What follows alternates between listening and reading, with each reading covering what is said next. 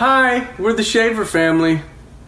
Welcome to Love Chapel Hill, where our name is our mission to love Chapel Hill with the heart of Jesus.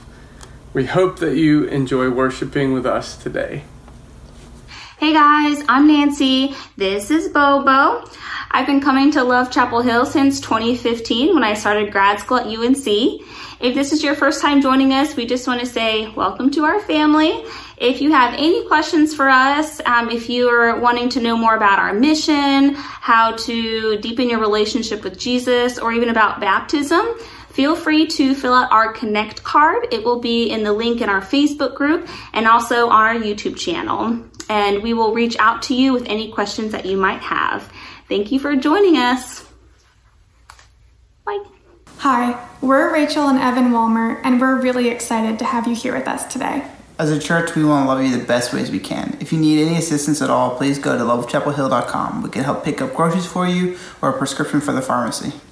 We're also here if you need someone to talk to, or pray with you, or to help you or a family member who's been directly affected by COVID 19. If you want to find any ways to get involved or connected with groups or activities in the church, go to lovechapelhill.com.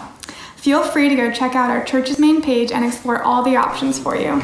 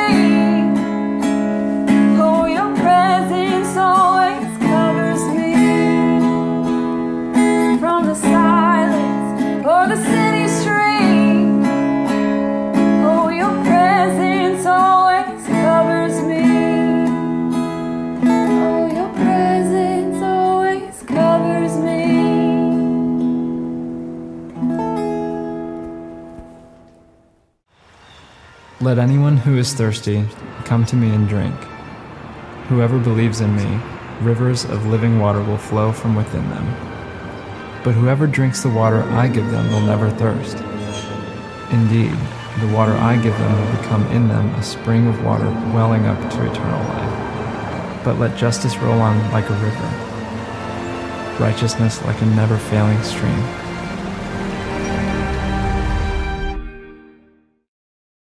Let justice roll on like a river. Those are the words of the prophet Amos found in the book that's named after him in chapter 5. Amos chapter 5. That's where we're going to be today. Uh, we are starting a new series uh, in the Old Testament prophets. And so every fall, we intentionally root ourselves in the Old Testament. It's a part of our normal uh, rhythm throughout the year as we follow the historical liturgical church calendar.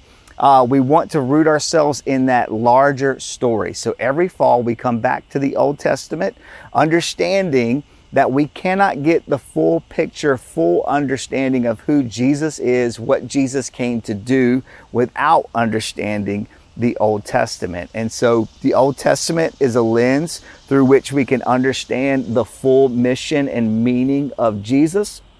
And Jesus is the lens through which we can understand the full meaning of the Old Testament uh, and all of the story that built up there. The, the story, the sweeping story of salvation history, of God's engagement with humanity, of God's rescue plan for humanity. And so every fall, we root ourselves in the Old Testament uh, intentionally seeking after that full counsel of God, the full story, the full wisdom, and all that He has to teach us, and understanding that by doing that, it continues to open up more and more layers of engagement and understanding with who Jesus is and, and who He is calling us to be and shaping us into as His people and as an expression of His kingdom here and now. So we're going to be in the Old Testament over the next several weeks studying uh, several of the prophets, and today we're starting with the prophet Amos. So that line, uh, let justice roll on like a river. It's probably familiar to you. Uh, maybe you saw that uh, on on posters in the protests over this past summer. Uh, maybe you saw people quote that frequently on social media. Maybe you've heard the echoes of that uh, in those stirring uh, sermons and speeches from Dr. King back from the civil rights movement. And so that probably has some resonance with you and some, some echo in your heart and in your soul and in your mind. Uh, but we're going to go back to the context of that. Uh, and, and see what Amos has to say to us today in the fullness of what the Holy Spirit said through Amos then and it's continuing to speak into us today. All right, so we're going to be in Amos chapter 5, and uh, we're going to look at verses 21 uh, through 24. But before we get into that, uh, here's a little bit of, of background on Amos as a prophet. Uh, so, unlike other prophets that we're going to uh, come across in our study, uh, Amos was not a professional prophet. Okay, he wasn't born into this. It was not the family business. it was not this role that was like a part of his job, okay? Uh, instead, he was this shepherd, and actually, it says he was a sycamore fig tree farmer. Okay, that's pretty cool. Uh, so that's who Amos was. He's this person that co- that comes out of obscurity, uh, is anointed by the Holy Spirit to carry this message of God to the people. And so, uh, a little bit broader context beyond just Amos and understanding the time in which Amos is speaking. Uh, it's important for us to know uh, that at this point in Israel's history, this is after the reign of King David, after the reign of King Solomon, David's son. Uh, at this point, the kingdom of Israel uh, had split into two separate kingdoms. So in the north, there's that northern kingdom of Israel, and in the south, there's that southern kingdom of Judah. And so in the northern kingdom of Israel, uh, at this time, there was a king named Jeroboam II. And Jeroboam II was incredibly successful in the eyes of most of the people. Uh, he oversaw a, a, time of military strength and expansion. Uh, he oversaw this time of prosperity for the people uh, and this time of immense wealth for the kingdom of Israel, that northern kingdom. And so, in the eyes of many people, uh, he was seen as blessed by God, and that this was God pouring out his blessing on this king. Uh, but the thing is, he was a wicked king in his heart. Um, and as he oversaw that time, even though a, a lot of the people w- were referring to this as like another golden age, like under King David and under King Solomon, uh, Amos sees through this um, and he sees what is at the root of this. The people might have seen that prosperity and that strength as being blessing from God, but underneath that gilded facade, there was this moral breakdown, um, and there was this this spiritual collapse that was taking place within the kingdom, much because of the leadership of Jeroboam II part of what's happening in that time is as the wealth is expanding, uh, it was the, the rich of Israel who were continuing to grow more and more wealthy. Uh, but as they grew wealthy, that wasn't something uh, that reached to the poor. Not all of the people were lifted up in that moment. But instead, there's this disparity and there's this gap that continued to grow between the most rich and the poor of Israel. Um, and so they, they, the rich would often use those places of, of privilege and power uh, to exploit the poor and the powerless among them, of their own people, of their brothers and sisters, uh, expanding their own wealth while cr- crushing the poor beneath the weight of injustice. Again, as they saw that wealth expanding, they pointed to that as signs that God was with them, that God was blessing them. And um, the religion of the day actually grew pretty popular because of that. Uh, the powerful and the rich saw that God thought that God was blessing them, and so they engaged even more with the religion. And so, in this odd kind of way, in this backwards kind of way, many of the people thought they were experiencing a religious revival because the fervor for the religion was intensifying. But it was because these people thought uh, that God was blessing them. So they, they fall in love with the religious rituals and with the festivals, and they couldn't get enough of this. Even some of the, the rich would build uh, extra homes and vacation homes nearby some of these worship sites um, so that they could be even closer to it and in closer proximity to that power that they were experiencing and seeing. What's really messed up about this uh, is not just what was happening with Jeroboam II as the king, but also the religious system around him. They were propping him up in this time. And so, the way that the government of Israel was set up, there were three key roles in the government of Old Testament Israel. Uh, there is the king, and the role of the king is to lead the people with the heart of God on behalf of God, uh, to look out for the best of God's people, for their best, um, and to take care of them and, and to shepherd them and to rule them with God's kind of heart. That was the setup. Uh, also, there was the priest, and the role of the priest uh, in the religious system was to represent the people to God, to go to God on behalf of the rest of the people. And then you have the prophets. The role of the prophets is to go to the people on behalf of God. And so the prophets carry this message and they speak on behalf of God to the people and oftentimes to the king to speak God's wisdom to the king, to give advice and to give direction and, and wisdom on behalf of God. What was happening during the time of Jeroboam II was that this professional class of the prophets, uh, as uh, as Jeroboam's power increased, as Jeroboam II's power increased, so did theirs, and they enjoyed that protection that they were getting from him. And so, what do you think they did? They brought him messages that were only inspiring to him. They brought them. They brought him messages from God that only spoke blessing to him. And they claimed to be speaking on behalf of God. And so they just continued to prop up the system uh, because their chief loyalty was not to God. And actually, their chief loyalty wasn't even to Jeroboam II. Their chief loyalty was to themselves. And so they continued to prop up this system because it benefited Jeroboam II, yes, but even more because it benefited themselves. And so they claimed to speak the words of God in a way that was only flattering him and helping themselves.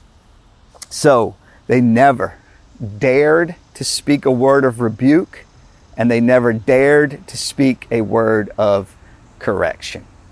And in that, they failed. They failed in their role as prophets. And so oftentimes these are referred to as court prophets, people that are hired by the king to simply speak for the king and speak to the king the blessings of God. And so these court prophets actually failed in their most fundamental calling and role. They didn't just fail themselves in that. They didn't just fail God in that, but they failed the people who were being hurt by that and the poor and the oppressed. And that is where Amos comes in. In the middle of that culture, Amos shows up. He's not a court prophet. He's coming out of obscurity. He's, he's more of what would be referred to as like a wilderness prophet. And so he comes out of that inspired by the Holy Spirit, anointed by the Holy Spirit with a message for the king, and then as a result of that, for the message to the rest of God's people and a critique of the king's prophets. And so he comes into that kind of climate, he comes into that kind of culture, commissioned by God to speak these words. Here's what he has to say Amos chapter 5, verse 21. Remember, many of the people thought there was a religious revival happening, this fervor for the religious festivals and the rituals. And in the midst of that, here's what Amos has to say bringing God's word to them. I hate and I despise your religious feasts. I cannot stand your assemblies. Even though you bring me burnt offerings and grain offerings, I will not accept them. Though you bring choice fellowship offerings, I will have no regard for them. Away with the noise of your songs. I will not listen to the music of your harps, but let justice roll on like a river and righteousness like a never ending stream. That's what God has to say to his people through Amos in this key moment in their history. Because they had trampled on justice, because they had built their wealth and their strength while ignoring the people who were seen as on the margins, because they had trampled on justice, their worship and their outer signs of righteousness actually turn God's stomach, and He can't bear to watch or to listen to what they are doing. Their fine tuned worship events had become a disgrace, and God says He hated even the sound of their songs because they had trampled on justice. One of the key things that we see here that runs all the way through the prophets. It runs all the way through the law of the Old Testament. It runs all the way through the Psalms of the Old Testament. Is this pairing between these two words, justice and righteousness? For the most part, you've probably heard this passage from Amos quoted, and it only stops with the mention of justice. It probably only says, But let justice roll on like a river but we cannot forget the second half of that. It's the double pulse of the heartbeat of God justice and righteousness. Let justice roll on like a river and righteousness like a never ending stream. God is calling for both. God is demanding both, and we cannot dissect the character of God and simply choose to pursue one. We've talked about this before, uh, but the philosopher Reinhold Niebuhr and theologian said uh, that justice that is only justice will soon degenerate into something less than justice. And the great Dr. Cornel West adds to that, and he says, Justice must be rescued by something greater. Justice must be rescued by love love of truth, love of neighbor, and for me as a revolutionary Christian, he says, even love for my enemy. Amen. Justice has to be rescued by something deeper, and that deeper thing is love. God is calling for both. If you only want to push a message of calling people to righteousness, if you only want to push a message of calling people to simply give their hearts to Jesus, and you ignore the call for justice, then you are cutting out half of the heartbeat of God and you are missing the whole picture in that process. And in the same way, if you are only pushing for justice on a systemic level, which has to happen, we have to be voices for that and we have to push for that. But if we only push for that, we know as followers of Jesus that that will never be the fullness of the picture to which God is calling us. He's also inviting us into this life of deep righteousness, this life of right relationship with God. So let's define those two words. We just defined the word righteousness. Righteousness means a right relationship between us and God. Justice means a right relationship between each other. It's that human relationship. Uh, and then, obviously, on that larger scale, the, the right systems that we build to live within in these human relationships. And so, God is calling for both justice and righteousness. And all throughout the prophets, we see Him doing that. And so, there is this river that is rolling on of God's justice, and He demands it he demands it. He will not accept worship that ignores that. He will not accept worship that tramples on it. He calls for it. He demands it. And, and, and, and he won't put up with anything less than that. And he also calls for this other stream to join up with it and to become this deep river in which we live and move and flow in our lives.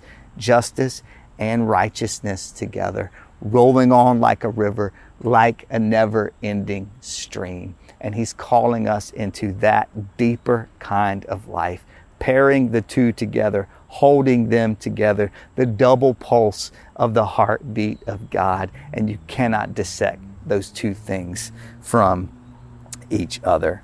Now, let me be straight and clear as I possibly can. All right, when we talk about justice and, and, and working for justice um, in our own individual relationships, as well as on that systemic level, micro and macro, um, we are not in any way reducing the gospel simply to that. You can't do that. You cannot do that. Uh, you cannot work your own way into salvation. That is anti gospel. It simply is. You cannot earn something that is given to you as a free gift of grace. You cannot earn something that has already been paid for by someone else, Jesus Christ, laying down his life in this sacrificial love for us. So you cannot reduce the gospel. That's what it is, is to be brought into this reconciled relationship with God through the sacrificial death and resurrection of Jesus. He's inviting you into that life. And then, as an overflow and as a result of that, He is sending us out. This right relationship with Him, this righteousness that is established through a relationship with Jesus, overflows and is sent out in these works of justice. So, doing good works will never produce a right relationship with God. It won't. But A right relationship with God will always produce good works. You cannot divide those apart. It is the natural overflow, and it is what God calls us into. This is what He is calling us into. Righteousness is a right relationship with God, justice is a right relationship with each other, individually and on a systemic level. They are connected together all the way throughout Scripture, and God does not divide them apart from each other. Here's another example of that. Uh, these are so interconnected um, that in the Gospel of Luke, in chapter 10, verse 25, a teacher of the law uh, who is deeply concerned about a righteous life and is deeply concerned about righteousness with God. It says in that verse that he stands up to test Jesus, never a good idea, uh, to test Jesus, and he asks Jesus this question What must I do to inherit eternal life? And some of us reduce the gospel down to simply that question What must I do to inherit eternal life? What do I have to do to get to heaven? And we try to reduce the gospel simply to that. Jesus won't do that. He won't do that. There is a deeper and more full picture of what eternal life looks like. It's not just there and then, it's breaking into the here and now and overflowing here and now. So, trying to test Jesus, he asks that question. And he says, What must I do to inherit eternal life? And that's a question about righteousness, a right relationship with God. Jesus, like he brilliantly does, classic Jesus, uh, he answers that question with another question, which then leads Jesus to telling a story. And he tells this story. So the question that Jesus asks him is, Well, how do you read it? What do you see in the scriptures? And the man answers back, Well, the, and, and actually repeating an answer that Jesus has given, uh, he says, To love the Lord your God with all your heart, mind, soul, and strength and to love your neighbor as yourself. Do you hear that? Righteousness, love God, and to love your neighbor, justice. And Jesus says, You've answered rightly. Go and do that. And then it says, Seeking to justify himself, the man followed up with another question. And he says, Well, who is my neighbor? And how does Jesus answer that? With this brilliant story that is still mind blowing today. And Jesus says, There once was a man headed from Jerusalem to Jericho. And he tells the story, you know it, of the Good Samaritan. And what is that story about? It's a story about justice, and it's a story about loving each other. The man begins with a question about righteousness. What do I have to do to gain eternal life? And Jesus ends it up with a story about justice and about loving each other because righteousness, right relationship with God, cannot be cut off from justice, a right relationship with each other. Speaking of Samaritans, in John chapter 4, one of my favorite stories in all of the scriptures, Jesus has an encounter at a well with a Samaritan woman. She was seen as a total outcast, and we're not going to go into that full story. You've heard it a lot.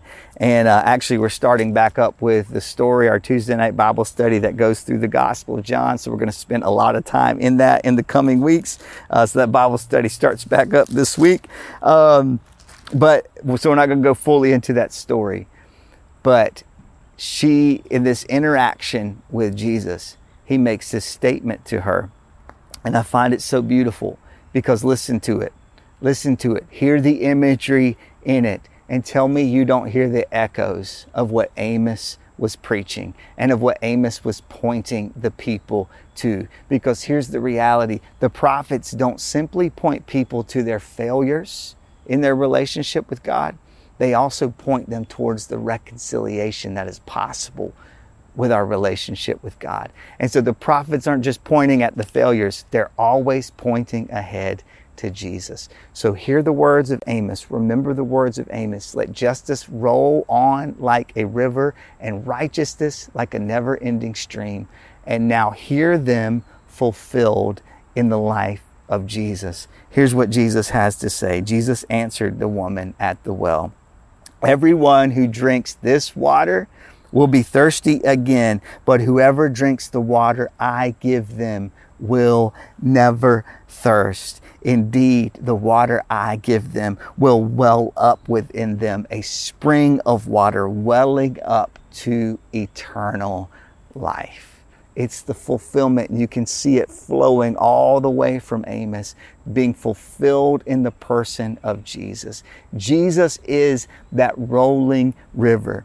Jesus is that deep and never ending stream. Jesus is justice, and Jesus is righteousness.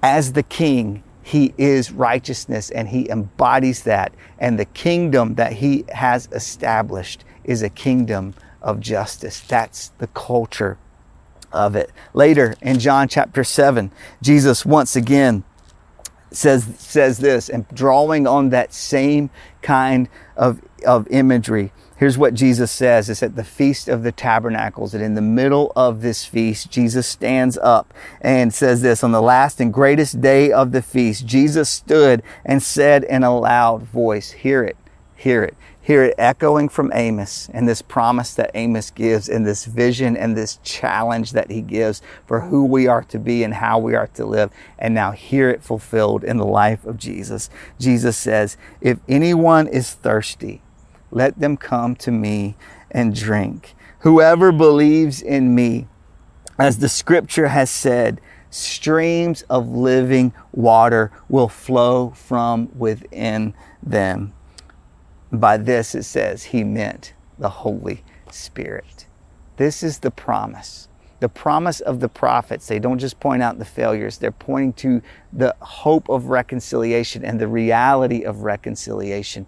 They're not just pointing to the failures, they're always pointing ahead to Jesus and the fulfillment of Amos's words and Amos's vision of this rolling river of justice and this never-ending stream of righteousness. We find it in this person of Jesus.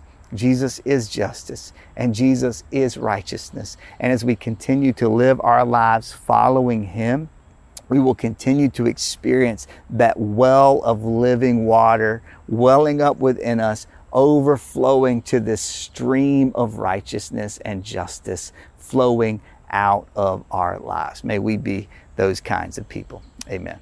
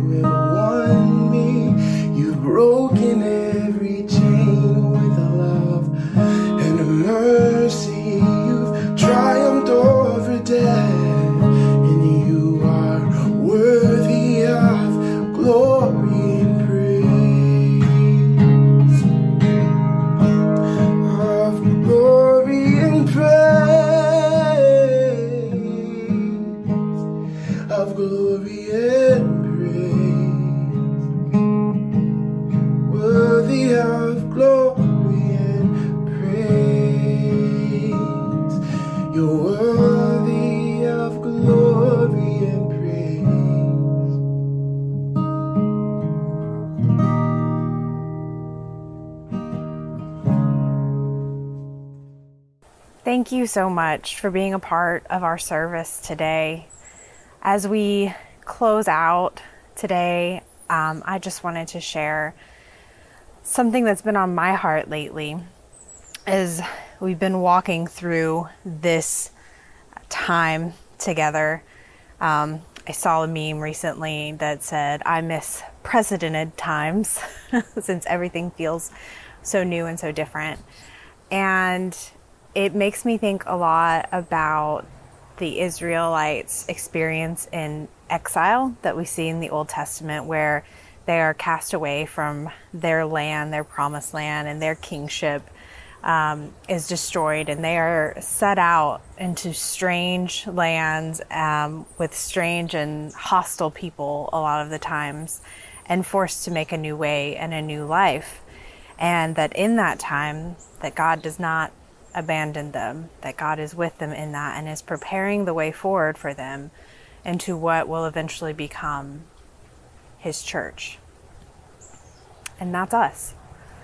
And so, as I've been sitting in this season, I've been remembering that story and remembering that God was with them then and God is with us now, and that the story of God's people, that we are a part of it now, um, even still, and that we are not abandoned in our stories where we are, that, that is still a part of God's bigger narrative.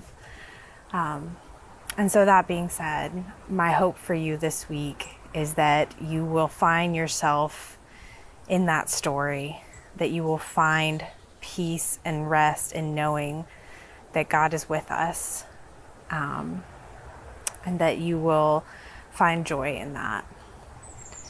So, as I close out in prayer, um, would you just um, quiet your hearts and pray with me? Lord God, we thank you that you never abandon us, Lord. That even as we walk through strange lands and strange times where things don't look like what we thought they would, God, that you are with us and that you are preparing the way forward for us and for your church, God. We thank you that we can be a part of that even still. We thank you for connections that we have now that um, didn't exist for the Israelites for sure. And Lord, we just pray that we will remember you this week and that we will seek you this week, God. And we pray for the future that you are preparing for this church and for these people, Lord. That we will work towards that, Lord, and anticipate that, Lord, and expect that, Lord. We pray this in Jesus' name. Amen. Have a good week, y'all.